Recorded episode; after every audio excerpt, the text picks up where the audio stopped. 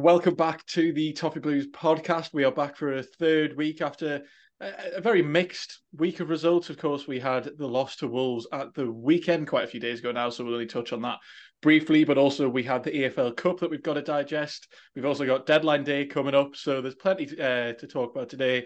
Uh, and as always, I am joined by Ellis Nordoff. Ellis, uh, how are you doing, mate?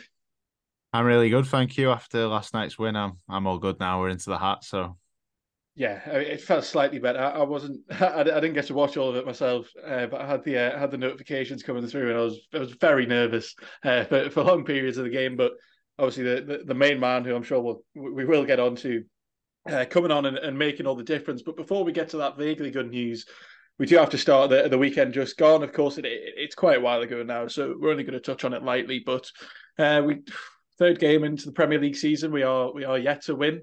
Uh, not quite the same as the Fulham game. I think it was probably slightly more even, maybe edging towards us deserving to win. But but once again, we we've lost one 0 at home, and it and it leaves us without any points this season. yeah, I did think we were the better side. Still, I thought we put in another decent performance at home, and it just didn't get that goal. It's it's such a shame for us because we have put in two good performances at home, and we just haven't got the points that we deserve from it, which is is frustrating. But obviously, we'll talk about it later. But we have got a goal now, which I think is absolutely huge. But we just needed that one against Wolves, and it just didn't come in the end. And then they get one chance, and then they beat us. It's so disappointing, but I just hope now, now we've scored one, we can actually score a few more. Yeah, and I, I think the goal we conceded is easily the most disappointing part of the day. It was just a massive lapse in concentration. Really, it's come off his shoulder. It was all just a, a, a bit of a mess. Really, you, you, never want to see the, the team switch off like that. We've seen we knew uh, the defense might be slightly shaky after that Villa performance, but we are we did vaguely tend to be better at home. And once again, it was a, it was a decent performance. It was between two games that were both uh, two teams, sorry, that were both struggling. Neither of us had won yet. I think they had scored a goal, so they were slightly ahead of us, but two teams that were were kind of almost desperate for that win already, and they've come out on the on the winning side, so they're feeling a lot more confident. They've then gone in the EFL Cup this week and won well five 0 bit more of a confidence booster than our, than ourselves against Doncaster, but. Just one of them, really. It was a fairly even game. I think we probably slightly edged it between two sides that needed the win already, and they've we've basically gifted them that goal. Yeah, we frustrate we we limited them to quite a few quite little chances really. We frustrated them and we were playing better than them, created more chances, and then they've just got the sucker punch and it's it's what happens sometimes in football, isn't it? You know, it's disappointing and you just hope that it's obviously the team once again it's kind of a makeshift side because there's so many injuries and that. So you just hope that it's not the kind of game that's going to happen many more times this season. It's just a case of we're getting into it still early in the season. We've got a lot of injuries, and the game just didn't go our way. It's disappointing that it happened back to back, almost identical kind of series of events in the two games. But I just hope that that's it for now. And when we get players back, I think we'll look a completely different side. Yeah, I am. I am still fairly confident for the season. Uh, we've we've put ourselves in a tricky position purely because when we look back at the end of the season, if we are in a relegation battle and we see We've lost at home to Fulham. We've lost at home to Wolves. They're two games that ideally towards the end of the season that, that you want because they will be the teams around the relegation zone. And unfortunately, we, we, we won't get that chance again. You only get that game once a season. We'll now have to go and beat them away. But uh, I mean, we'll have to see how they get on. I mean, Wolves might be okay. Of course, they're selling uh, Matheus Nunes now to to City, and I know he, he didn't exactly set the set the world alight, but they've left themselves in a position now where they really haven't got got long to strengthen. Strengthen. I know they're signing Tommy Doyle from City. It's not quite the it's not quite the same level uh, of player, and they've turned over a pretty pretty narrow profit. But uh, that aside, that's that's getting entirely sidetracked for the rest of the season. We don't want to look too far ahead. I mean, I don't want to go on about this for too long because there's just there's not huge amounts to digest that hasn't already been digested this week. Uh, you know, we're now recording this on Thursday. It'll be going out tomorrow. It'll be deadline day. And on deadline day, of course, everyone's already forgotten about all football. Anything about playing football goes absolutely out the window, uh, and everyone forgets about that. But before we get on to to, to transfers and, and what might happen next, just your final thoughts for, from the Wolves match. Yeah, I've I've forgotten quite a lot of it by now. To be honest, it has been has been quite a while ago, and there wasn't loads to remember from it. But it was just one of them. It's another disappointing defeat at home where we probably didn't get the points that we deserved out of the game, and it's just a case of moving on and making sure that we rectify it on Saturday. Yeah, absolutely. Uh, we were given a, an immediate chance to try and rectify it midweek against a team bottom of the football league. you know, twenty fourth in League Two, statistically the worst team uh, in the football league, and of course we eventually win two one, but we definitely didn't make it easy for ourselves. We, I mean, the first half was just diabolical. Really, we were we were all over the place.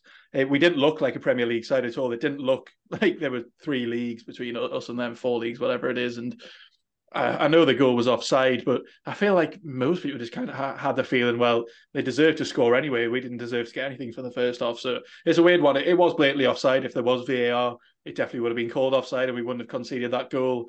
But maybe gave us a bit of a wake up call going into the second half that we absolutely shouldn't need against Doncaster. Uh, but it, it, definitely kind of gave us a bit of a kick. Uh, we turned around the second half. But let's dwell on the first half for a second. What, what we all thought in the first 45 minutes. Yeah, it was tough, wasn't it? They came out with the the cup final as it was. They're playing Everton. You know, this is probably the biggest game of their season, and they were massively up for it. You could tell from the start they really were. They were in the ascendancy, and every attack, it felt like something was going to happen. They really were on top, and we did struggle to deal with them, which was surprising. It was also massively worrying because I know we haven't won this cup before in our entire history. So you're just thinking again, oh, are we going to go out this time? And thankfully we didn't. But that first half was really, really tough. And I think from them, a lot of credit to Doncaster as well. We can't just disrespect them because they're in the fourth division. They really came at it and went, you know what, we're going to give these a game. And they did. And one thing I'd really like to credit Doncaster for is their set pieces. I thought that they had our players very confused on a lot of the different set pieces. They were very creative with the corners. They played short kicks and then crossed it into the box when you wouldn't expect them to. The goal in the end came from a player actually lifting it over our defense in that area where he picked up from the corner. And I think that was a key part of the game in the first half. They really did danger us on set pieces and it looked like our players were quite worried when the when the ball was coming into the box from Doncaster because they weren't just sending it in basically like a normal corner was. They'd planned this, and that's kind of further adds to the point that it was their cup final, and they did really well in the first half. To be fair to them, and we couldn't really we couldn't really cope with it yeah, set pieces is always something that I feel like we've just generally lacked with somehow. Even the, I mean, when we signed Yerry Mina quite a few years ago now, I was convinced we'd score every corner under the sun, and we have good set piece takers, and and they can be the difference in games quite easily. We've seen teams basically save themselves from relegation because of their their, their set piece routines, and I know it's not the same thing. I know it's the is it? It's not. Is it the first round of the cup? I don't know. I don't know what it counts as. It's the second, but it's the second round. In, so, Our yeah. first round, the the official second round, but set pieces can make that massive difference. And there is one man who potentially is going to help us a lot with set pieces, and he did help us a lot when he came on last night. Feel slightly bad for Youssef Chermiti. Of course, he kind of just got got taken off at half time. It was a game that he would have fancied to run out, and and if Beto hadn't signed yet, I'm sure he probably would have played the majority of the game. But Chermiti gets pulled at half time. So does Nathan Patterson and Lewis Dobbin. But before we get on to Nathan Patterson, because we've definitely got something to talk about about him again. It feels like he comes up every single week the big man, he's finally signed Beto from Udinese. Collar up. He's hit the post from a header. He's he's got that goal. I tell you what, he is absolutely rapid for a big lad. What is he? Six foot four or something. He doesn't half get get off the mark. I think he looks absolutely tremendous when he came on. I know it's against Doncaster, and I know that we're all getting very excited. And he will probably score more than Haaland this season. But it just looks nice to have to finally. You've got to believe it up front. No, you've got to at the end of the day because he could have had two against Doncaster, so the rest of the Premier League will just clearly fall before him. But yeah, finally looks like we've got a striker who can he can come in whenever Calvert Lewin's not there.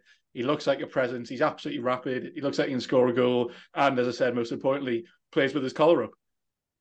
That is the most important part, of course. But I'm just I'm beaming here. Can we just do a whole podcast on Beto? Would you mind that? I think I think that's well, what we should do. Yeah, what a guy! What? When, he, when he scored 12 by January, we'll, we'll absolutely do that. We'll just dedicate an hour to just talking about him. I think he deserves it. That of course, I'll just start by saying yes, it was Doncaster, but watching his performance last night, it was just complete from a striker, and it gave us something that I feel I really feel like we've been missing out on in quite a while. Um, he's come in now. Obviously, he only signed the day before, and he's straight into into the team on the bench, and he came on and he absolutely changed the game for us. Idrissa Gana also had a big impact on that changing the game, but Beto, from the moment he got the ball, he he held it up well. He somehow he shoved a, a Doncaster player off, and they ended up look, looking like they were out cold. The strength that he had was was insane. And at that point, I was like, you know, this lad's going to be good for us. And I don't want to get overboard, but as you can tell, I'm a bit excited about this. Um, he he held the ball up well. He linked play. Every time he got a chance, he actually did something useful with it. His goal he took absolutely brilliantly, which I'm sure we'll talk about more. And he could have had a couple more really as well. That header that absolutely cannoned against the post. It, that could have easily gone in. And then he had one disallowed for offside, which was quite unlucky, really. If he'd received the ball a second earlier, he probably would have buried that and it had accounted. But he absolutely changed that game for us. And in reality, he's the main reason why we're in the hat for the next round. Yeah, it fills me with so much confidence as well we can add as many disclaimers as we like that it, it, was Doncaster, but he literally signed the day before the blokes straight in at half time. He's clearly fit. He's ready to play for the rest of the season. Oh, it, it just feels good to finally have a striker who's similar to Calvert Of course, Chermiti, very exciting player. Not ready. He's obviously not ready. Like we all knew that when he came in. We all knew he played well against um. He played well against Wolves when he come on. To be fair, so I don't want Absolutely. to fully judge him off that one game, but it's just good that we have striker depth in general now. I look at having Beto, Dominic Calvert Lewin, Youssef Chermiti, you've got three different options there, all similar mold of player. You've got a young option, you've got a senior player who can play when Dom's injured, and you also take the pressure off Dom. So I, am well happy with the attacking yeah. we say senior as well. What is he? Only 25. You know, he's still got plenty of his Good career age. left, and that that's that's what's so exciting. We've not signed a player that's not ready from not signed a player coming towards the end of their career, and what was it week one or week two we were talking about strikers we didn't even mention him because it looked like those rumors had kind of faded away.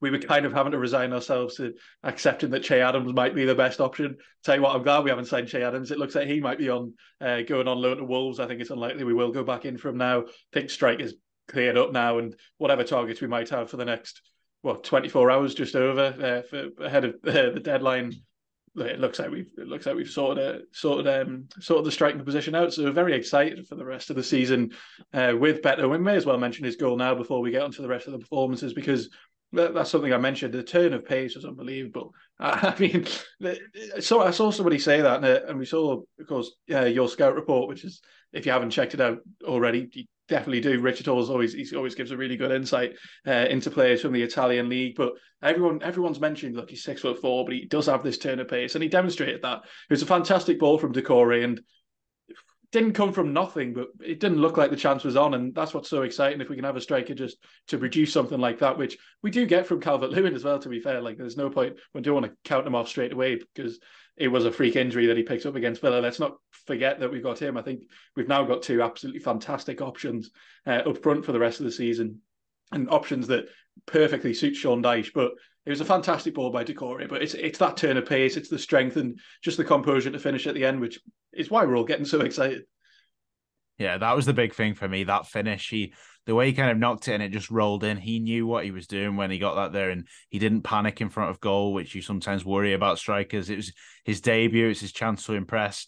He just recently missed a, a really poor miss as well. To be fair, he he ballooned it wide, and at that point, I'm sure he was thinking, "I've got to rectify this. I've got to sort this out," and he absolutely did. There was that anger in him, and he put the ball in the net like you could argue was a bit of a Haaland finish, to be honest. This is very much me getting carried away, but there was just calmness, there was composure. He put the ball in the net, which is something we hadn't seen this season. So I was just overjoyed when he put that in. And the way he, his his collar was up, he was smiling, he looked happy to play for Everton, and he just looked so hungry for the whole game. He looked like a player who was absolutely desperate to impress for the club. And in his interviews and everything that he's done so far since joining, he seemed like he really wants to play for Everton, which is just exactly what you want. Yeah, and who would have known he's a he's a massive Everton fan? I mean, that that, that woman with the fantastic sticking the B on her Eto'o shirt, who, who knew that was absolutely Phenomenal. pathetic? Massive, massive Eto'o fan. Uh, turns out he, he had all the kit. Gerard Deulofeu's been in his in his ear, uh, just like Richarlison was uh, with Danjuma before he came along, and it's it's exciting to say. And then we should absolutely talk about Danjuma. I thought he didn't have the, the most exciting game, but if he can have moments like he can, if he can find himself on that inside channel on the left, obviously where he suits best, he's he also looks very exciting. Yeah, Danjuma getting that goal was crucial. Really, I think one of the main takeaways from the game is that the two players we probably needed to score most did score, and both of them getting off the mark for the season's absolutely massive, regardless of who you're playing. Arnaut Danjuma was struggled in the first half. Definitely, he had that chance where he probably could have done a little bit better with, but the way he took his goal was superb. The way he, he kind of he stayed calm while he he took the ball on and again and again, and then eventually hit it and put it in the bottom left corner, and it was a great finish in the end, and it won us the game. And we probably could have had a couple more after that, but it did turn out to be the winner. And I do want to say as well, I thought he spoke fantastically in his post match on Sky. I don't know if you saw it, but a real like sense of calm about the current situation and not panicking at the fact that we hadn't won in the league yet and that he believes in the progress that the team's making and he reckons that things will turn for us soon. I thought he spoke really well yeah, nothing better than a player that, that speaks really well, especially as alongside if they can if they can put the performances on the pitch, and hopefully he can. He's got that first goal now. He's had a bit of a tricky start because he did pick up that injury in pre-season, and we have been playing him centrally at times. He's obviously best off the left. I don't think there's any doubt about that. We don't want to necessarily see him a lone striker. That's not going to suit his game whatsoever. We need him cutting inside uh, on that on that left channel and. I think we've been fairly positive about the match so far, uh, despite the fact it was only a 2 1 win uh, away at Doncaster. There are unfortunately some negatives that we do have to talk about. I think the first one, we've mentioned it before. I don't want anyone to think we've got some sort of agenda against him because I, I, for the world, I, I, want him to have a fantastic Everton career. But Nathan Patterson gets pulled again at half time. To be fair, he probably wouldn't have started the game if we had any other option at, at right back. The entire about the defensive line, the, the other three were were changed he probably would have been rotated, but he gets pulled for Ashley Young at half time. He just it's just not clicking for him currently, is it? Yeah, he, he struggled, and we have to say that he was playing in a defense that hadn't played together yet this season. And of course, he's a young player. We do have to remember that he is still young and he is still learning. And I think he's had a difficult start to the season, and a lot of that could be pointed at the fact that we haven't had a natural winger in front of him as well. So things might improve then. And yes, he is young, and he's been, you know, as a young player, he's playing every game for us. And when you have Seamus Coleman, there's that bit of backup or at least like, a player that can kind of mentor him when he's there. And, you know, he, he doesn't have to start every game. At the minute, the pressure is just piled on Nathan Patterson to play well and play every week because he has to play, doesn't he? Like you said, he probably would have been rotated otherwise, just purely for like the cup reasons, but he had to play and ended up not working out for him in that half and he got subbed off, which I was I was quite sad to see Chermiti, Dobbin, and Patterson get subbed off, but it was the right thing to do in the end because it changed the game. Yeah, I mean when, when Gana Gueye came on, Beto comes on, Ashley Young brings that bit of composure. Yeah, it, it is frustrating to see the young players go off because these are exactly the games that you want to see them given a chance in, and they were given a chance. It just wasn't going our way in the in the first half, and Something else we can briefly touch on is we didn't immediately see James Garner starting on the right today, uh, yesterday, sorry. So that was quite exciting. Um, starting more centrally. I mean, there's not much to say on it, but please just do that for the rest of the season. Let's get let's get another winger in uh, before the deadline, a right winger specifically. We don't just need more left wingers. But yeah, Jimmy Garner's finally been put central, and it obviously just suits him way more. And if we do have that winger on the right ahead of Patterson, then it will probably improve his performances as well. Yeah, he's probably our most naturally gifted footballer in a technical sense. I think like on the ball, he's really composed. He's really he's got a good passing range to be fair to him, and he's got a good cross on him as well. To be fair, he found himself in that position on kind of the edge of the D by near the corner, and he was putting in a good few crosses. And I imagine Beto would have been quite pleased with the the crosses that were going in after he moved to the right. But like you say, James Garner's a central midfielder, and at the minute he's filling in because of the depleted squad due to injuries. And I think he's you know he's done a job out there. It's not always gone ideally for him, of course, because he's not a winger. We know that, but seeing him in midfield, just that's what we that's what we really want, isn't it? I think ideally you'd look to the long term and say that if we can have James Garner and Onana as our midfield two and stick with them, I think that'd be a great pairing. And I want to see James Garner really take some games by the scruff of the neck now. I want to see these set pieces that everyone talks about before he joined as well. I'd love to see him start taking some more corners, taking some free kicks, and really trying to get hold of a game because he is playing really well at the minute. But I can just see that he's such a talented player. There's more to come.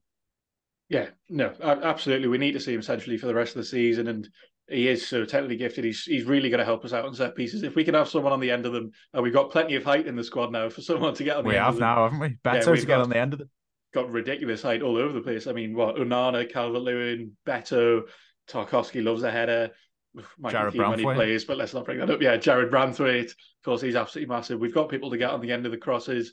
Looks like we've got a really good set piece taker as well. So I think we've been remarkably positive about that. Actually, Ellis. To, bear in mind, the first half looked extremely sketchy, and we didn't pick up the winner until the 89th minute. I think.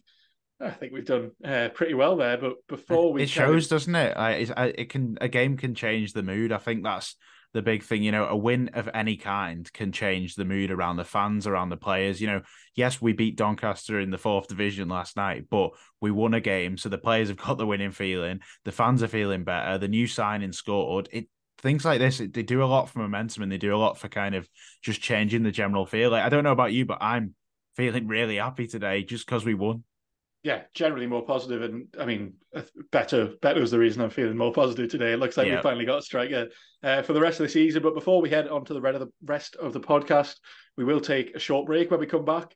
Uh, we're going to be talking about Alex Iwobi, who looks like he could be out the door any minute on his way to Fulham. We're going to be talking about more transfers. This will be the final podcast until January that we do get to talk about transfers, because of course, well, when this goes out, the deadline uh, is is tonight we won't be able to make any more transfers after that. And then a bit later on, we will look ahead to Sheffield United and hopefully another win. But join us in just a moment. Hello and welcome back to the second part of this Toffee Blues podcast. We've we've done the matches that have already that have happened in the past week. Sorry, there is one extremely important. Well, there's two important things to talk about this week, but one extremely important that's literally happening today uh, when this goes out, and that is, of course, transfer deadline day. I think most people are probably quite relieved that we can finally just stop talking about transfers. Feels like it just gets relentless uh, during the summer. We all know about uh, Wilfried Gnonto, who we might touch on because that might not be dead just yet, uh, uh, unfortunately. But uh, look, it, imagine if that de- happens now after all that. Oh, like, be ridiculous saga. Yeah, well, so it's deadline day now. Look, the club have kind of struggled for funds all summer. We, we've known that it's been a tricky one to operate in, but one that looks like it's pretty much materialized by the time this goes out. He might have already left. We, we don't know at the time recording he hasn't, but looks like Alex Iwobi might be on his way to Fulham for a rumoured uh, £20 million fee. He's got one year left on his contract. When Frank Lampard was still the manager, it seemed like he was almost destined to sign that new contract when he had that fantastic start to the season last year. He obviously didn't do it. It's obviously been advised that that's not a good idea. So 20 million for a player with one year left on his contract. I know how important he is creatively in the side, but you can't really blame the club if, if that's a deal that they take. No, definitely not. With a year to go, it's it's a case of either he gets sold today, deadline day for the people watching, or he ends up going on a free. I, I think if if it gets to January, he can start talking to other clubs on a pre-contract agreement then. And if it gets to the end of the season, of course, he goes on a free. And I think it's probably time to just get the cash because that's the situation we're in. It's it's a shame that he didn't sign the deal actually because apparently it had been on the table for quite a long time and he hasn't signed it, but he must just want a new challenge somewhere else. And the main club that he's been linked with is Fulham, isn't it? And we know that Alex Iwobi's got family in London. We know he used to play for Arsenal, so you can see why Fulham would be quite an attractive prospect for him. They're not much slash any better than us at the minute, so it seems like a bit of a sideways step, but maybe he just has his heart set on London. Yeah, uh, we know that Fulham have got money to throw around now. Now uh, Mitrovic has left. It looks like Palhinha might also leave for a ridiculous amount of money uh, before before the, the transfer deadline. And it's so hard to talk about transfers here because by the time this goes out, we'll be approaching the the deadline, and these things might have already happened. But look, it, it looks like he's probably on his way out, as you said. He's probably just looking for a new challenge, moving closer to to basically his home. Um, he did play for Arsenal for years, and just a player that oh, he just never really kicked on, did he? It just never really happened for him. He's obviously much better centrally uh, than he is on the wing. He of course came in as a as a winger. Of course, came in at a time where it looks. I'm pretty sure everyone thought we were going to be signing Wilfried Zaha, and then ended up with Iwobi. And look, I, I think he's been all right. I think he definitely massively improved when he when he was moved centrally last season, and if the club can just kind of get back as much of the fees that, that they paid for him, because it was a ridiculous amount of money that we did spend on him at, at, the time, it did feel like we were slightly fleeced. And with one year left on his deal, I think it just kind of makes sense for everyone. If as long as long as we can reinvest that is the main thing, and that's maybe where the the Gnonto rumours are resurfacing from, because all of a sudden we found a lot more money. I don't want us necessarily just to throw money at Leeds though for Gnonto. I mean, it looks like they were they started pretending that they wanted thirty million. At first, it was 20, then it was 25, then it was 30, and he's been reintegrated into the team now. He's playing again for Leeds. It looks like they've all put that behind them, but I'm sure he'd still want the move. It looks like his agent's still going to push for the move as well. And if we do bring in Gnonto now, I hope it's not for silly money. Just because we've got the money to spend doesn't mean we should just throw it at them. There are other options, of course. We've been linked with Sulemana from Southampton all window, but apparently he has a thirty million pound release clause, which is just a lot of money. I don't want us, us to see him spending us spending that on him. And the club clearly wanted him on some sort of loan without an option to buy or with an option to buy. But when you're in Southampton's position, there's absolutely no point in them doing that.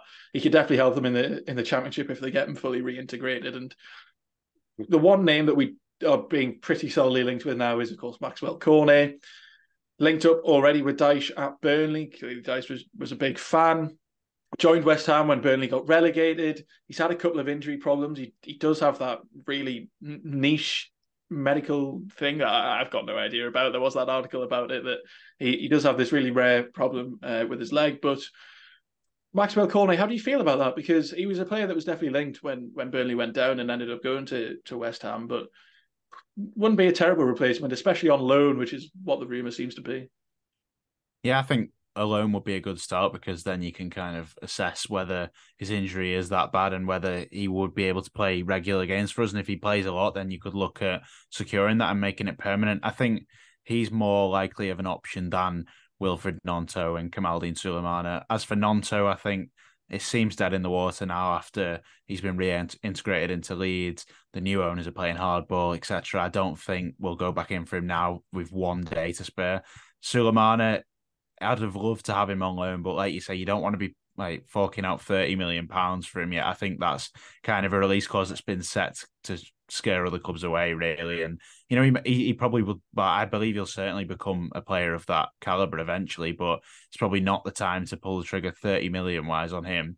Cornet is the cheaper option, is probably the more realistic option. If I was to put any money on anyone coming in tomorrow, I'd probably say it'd be him. It seems like the the most links are around him at the moment. He was at Burnley, he played for Sean Dyche. Sean Dyche likes him, we know. So I think he could be a decent option for us. He's versatile, which is important. He played quite a lot under Dyche and he did well when he played up front for them. He played on the left wing as well. And then I think at Lyon, he actually played at left back as well. So maybe Dyche is thinking of that versatility, which when you sometimes have a depleted squad because of injuries, like the injury crisis we're going through now, it's good to have players who can play multiple positions. And he could be a good option for us. He's a player that when he was at Lyon, I really, really wanted. And then he went to Burnley and then he actually went to West Ham and it really didn't work out at West Ham. He's been plagued by injuries. And like you say, there's been rumours that he has a, a rare calf condition. So if that's the case, then of course the club has to assess whether he is actually going to be able to stay fit. I'm sure they'll have done the due diligence on that because we wouldn't just sign a player that's going to be out all season, of course. But I think it's a player that would be a decent option and alone would be a lot better than the permanent just because you don't take as much of a risk then. Yeah, absolutely. And it, it, looks like West Ham are going to try and sign Filip Kostić again. They were definitely linked with him last year, weren't they? And it didn't quite work out. He plays very similar in terms of versatility to um uh, to Cornet. And Cornet is versatile, don't get me wrong, but he's also just another left hand sided player. It's a right winger that we, we've definitely needed for a long time. And uh, if you look at his stats here, I mean, when he came, he came to Burnley. It wasn't their season. Don't get me wrong; they didn't have a great season. They ended up going down when they sacked Dyche. Of course, he made twenty-one starts and he scored nine goals.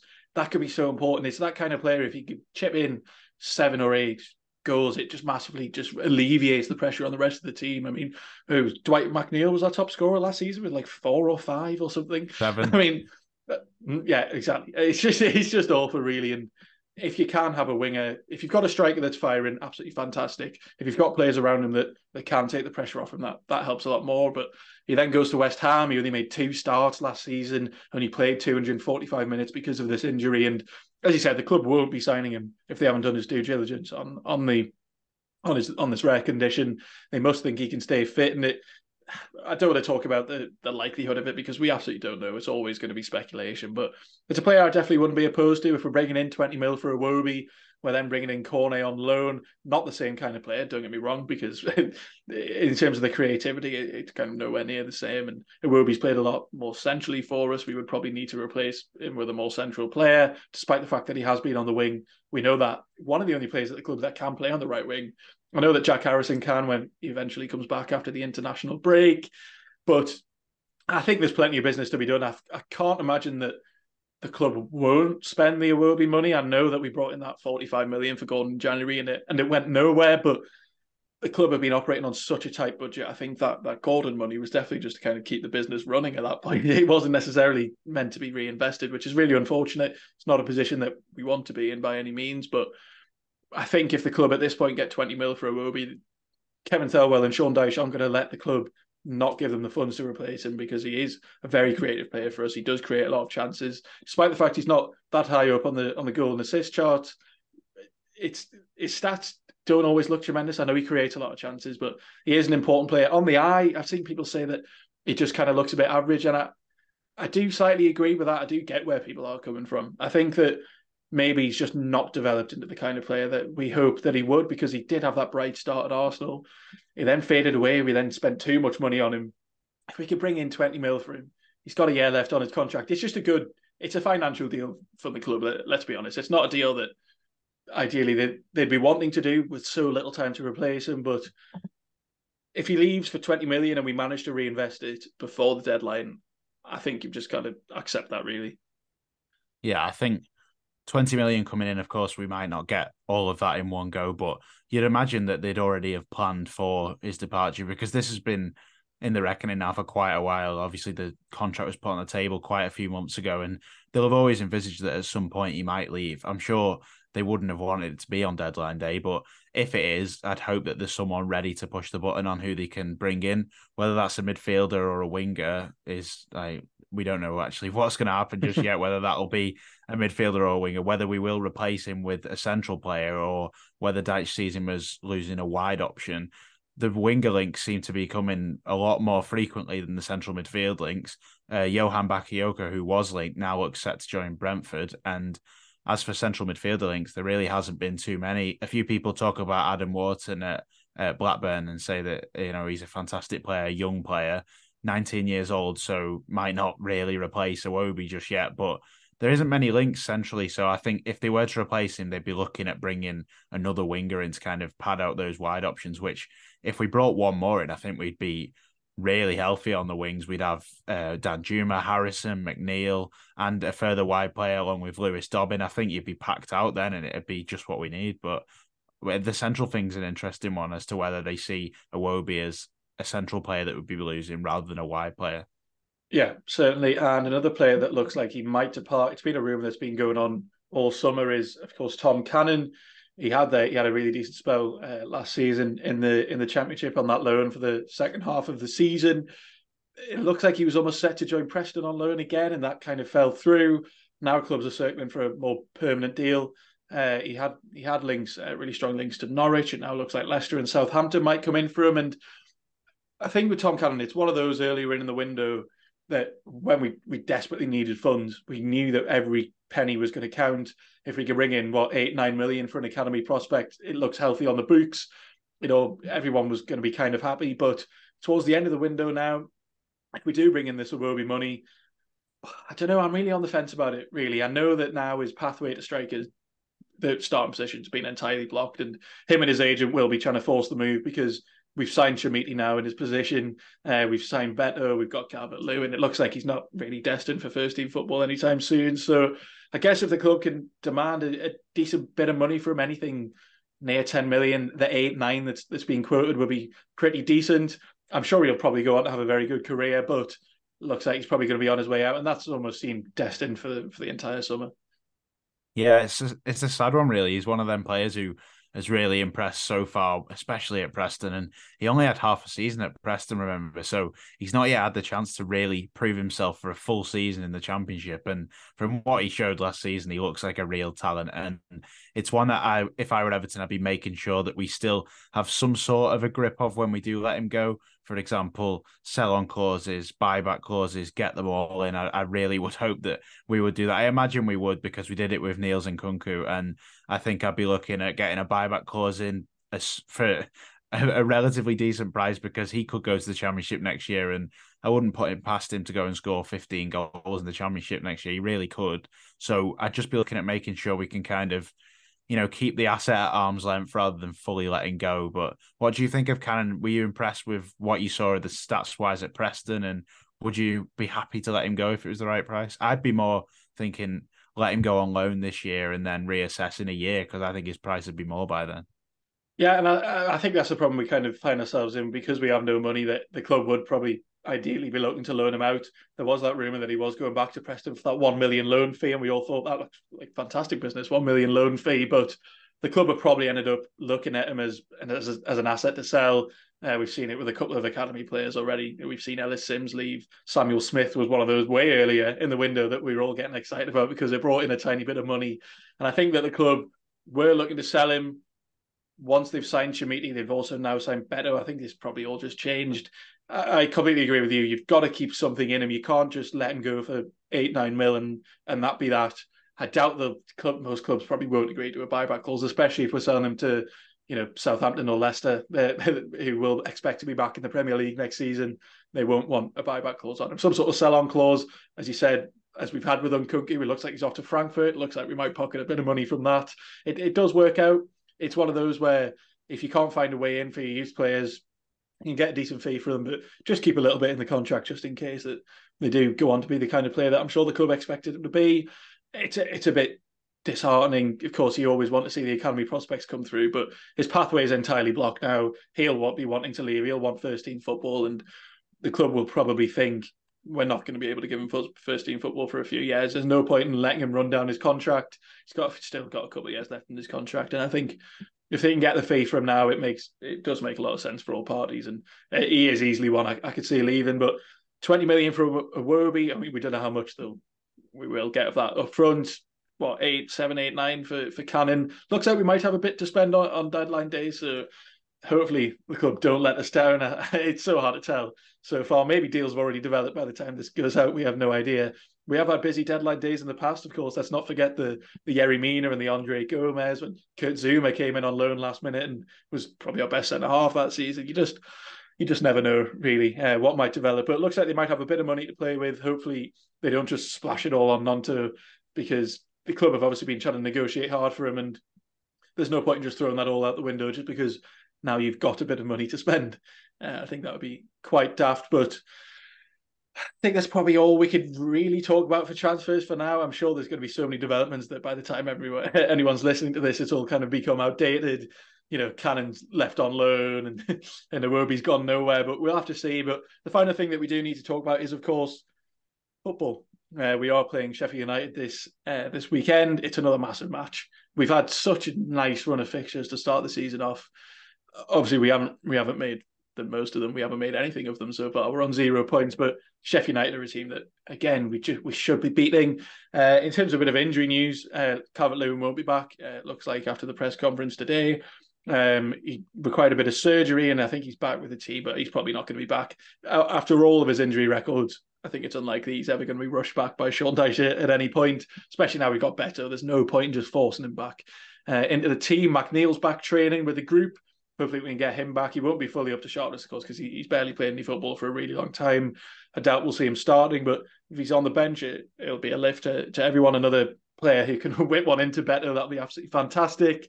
Uh, Jack Harrison is uh, training with sports scientists, so he's not back training with the team yet. He's still a bit of a way off, but the club clearly had a plan for him when they brought him in on loan. They were they were they knew he wouldn't be ready until after the international break. And uh, Dele Alli's back uh, training on on the grass. I'm not sure we'll see him feature this season uh, at all, really. But it's in terms of that team news, it's nothing really overwhelming. I don't think we'll end up seeing any of those, um, especially not Calvert Lewin or McNeil. I doubt we'll see them starting. So I think it'll be a, well, a relatively similar team. I think we'll probably see Beto starting straight away. I think he'll have a couple of days of training. Sorry about that. Something just fell off my desk.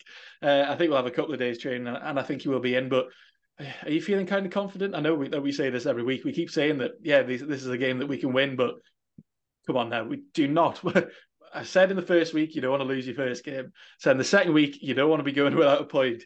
Third week, absolutely not. Fourth week, it's now just non-negotiable. We cannot be losing our first four games of the season with the fixtures that we've had. No, we can't, and it's a big opportunity to win, isn't it? It's probably a game on paper that's arguably the best away fixture that we have all season, one of certainly, and you know, we can't discount that Sheffield United have always had a history of being quite good at home in whatever division they were in. You know, they've got a great fan base, a great stadium, and can generate a real like vociferous atmosphere at Bramall Lane. And I know that is a difficult thing to play in. And actually, a team who nearly fell victim to that last week was Manchester City, who got pushed right to the end. To be fair to them, to be fair to Sheffield United, and I thought they'd nicked a point when Bogle managed to grab that equaliser, but it's just in typical Manchester City style. Rodri goes and bullets that one home, and it was a it was a joke of a finish. To be fair, like Rodri just only scores important goals, and it was a brilliant winner for them. And now they've ended up with zero points after three games when really they probably didn't deserve it, which is quite a familiar story because we don't deserve to be on zero points either. So I think it'd be a difficult game, but it's a game that we've got to be looking at as to try and take three points, and hopefully Beto can fire us to that. He's my yeah. uh, he's the one I'm hanging my hat on. I think he'll be the man to get us a goal. Yeah, so in terms of that front line, then what what are you expecting? Are you expecting Danjuma and Beto to score? Who do you then no, not score? Sorry, start. I am. Score. I'm hoping to. Don't get me wrong. I, am also excited. I'm hoping for them to, to score. Uh, Beto Danjuma. Are we going to see Jimmy Garner on the right? Who knows? What What are your thoughts?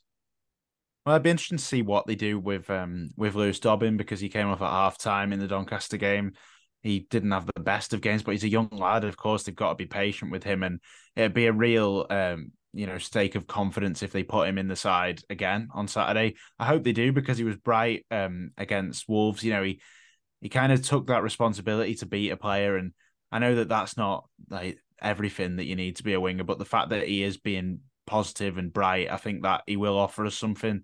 Danjuma and Beto are non-negotiables. They will be in the side. I'm pretty certain of that. And I think, yeah, the the other decision is basically around whether it's James Garner or Lewis Dobbin. I imagine away from home, we might go with the more conservative option and just stick James Garner there on the right because perhaps you might see more out of Garner on the wing on Saturday because he's got a tall striker to put the ball in, and we know he's got a good cross on him, a good pass on him. So you might actually see James Garner be quite productive on Saturday from the wing.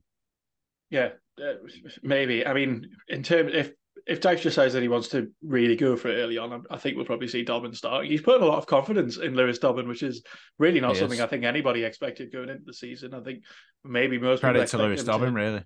Yeah, exactly. I think maybe most people expect him to go out loan when you compare his loan spell with Tom Cannon's. I think Cannon was kind of much higher in everyone's expectations, but because of Dobbin's versatility, he's ended up higher in the in the pecking order and well, fair play to him. As you say, I think he's done really well so far. He's being asked to do a lot. I do agree, though. I think we'll probably see Garner on the right again. Unfortunately, whoever, if we sign anyone tomorrow, it's unlikely they're going to feature because of that registration window. I doubt we'll sign anyone before 12. So it's unlikely we'll see uh, anyone if we do sign them tomorrow. So, same back four as always. Really, there's not much to do there. It'll be Ashley Young. Hopefully, Jarrad Branthwaite. I do not want to see Michael Keane. Uh, James Tarkowski will play, Pickford will play, Patterson will have to play because we don't have another option there. Despite the fact that Young did come on there, maybe Dyche might have seen something in Mykolenko last night that he looked excited about. I think that's unlikely. It wasn't an exceptional performance by him either, and I think the midfield's fairly set in stone now as well. Um, between uh, Doucouré, Onana, and Gueye, so I think it'll be a relatively. I think it's quite obvious what the team will be. And the last thing that we can really talk about is uh is score predictions. We haven't got a single one right so far, so we may as well give it another go. Hmm. Well, maybe we should just go completely wild and hope that we don't jinx any scoreline. Maybe I should just say 7 0 and then at least I've not cancelled out 1 0 because it seems whatever I say just won't happen now because I must jinx it. So, whew, there's something weird, really weird in my brain telling me that we're going to win 3 0 and suddenly all the goals are just going to fly in. So, Beto hat trick is what you're thinking. I know exactly what you're thinking, Ellis. You're thinking Beto's going to come in, score a hat trick. All three are going to be assisted by by Garner. They're all going to be corners. It's all going to be magic. well, I'm uh, going to have to say, I, I, I had to say that because if that happened and I didn't say it on the podcast, then, you know, I, I would have missed out on the best prediction of all time. So, 3 0 Everton. Beto is going to get on the score sheet. I feel like I'm being a bit overly optimistic here, but why not? If that was what came to my head first, then that's what I'm going with. So is yours quite as optimistic? Uh, no, more actually. No, I'm joking. no, uh, five, five. I'm, we want five. I'm, I'm going to go for a, a two-one win. I do, I do think we see Beto score. I think we might see Danjuma Positive. Well. I think it'll be the same score scorers, but Oh, the defense is just looking slightly shaky still. I want Branthwaite to start. I, I, hope he starts. I think he probably will start, to be fair, because Keane and Godfrey played in that game midweek. It's clear that now that they're the second. They're second in the pecking order. He, his established centre halves will now be Branthwaite and Tarkowski. I'm so excited for them to get loads of minutes together, build that partnership. Um, but yeah, I, I, don't think we'll keep a clean sheet, as you said. The, the, the atmosphere is always fantastic at, at, Sheffield United, and we all remember what happened with uh, Daniel Jebbison the last time we were there. So that we don't want to we don't want to think about that too much. Uh, but that does bring us pretty much bring us to the end of the podcast for this week. Ellis, as always, uh, thank you very much. Are you, are you excited for deadline day? Yeah, I can't wait. It's always fun, isn't it? You know, transfers come in, and hopefully we get to see one or two. I'd love to see two players come in. That's the dream for me. I think it's probably more likely to be one. I think we'll definitely sign somebody. So it's always an exciting day, regardless. And like we've discussed, there could be outgoings as well. So Everton will be active. I'm sure of that. I think it'll be a busy day for the Blues.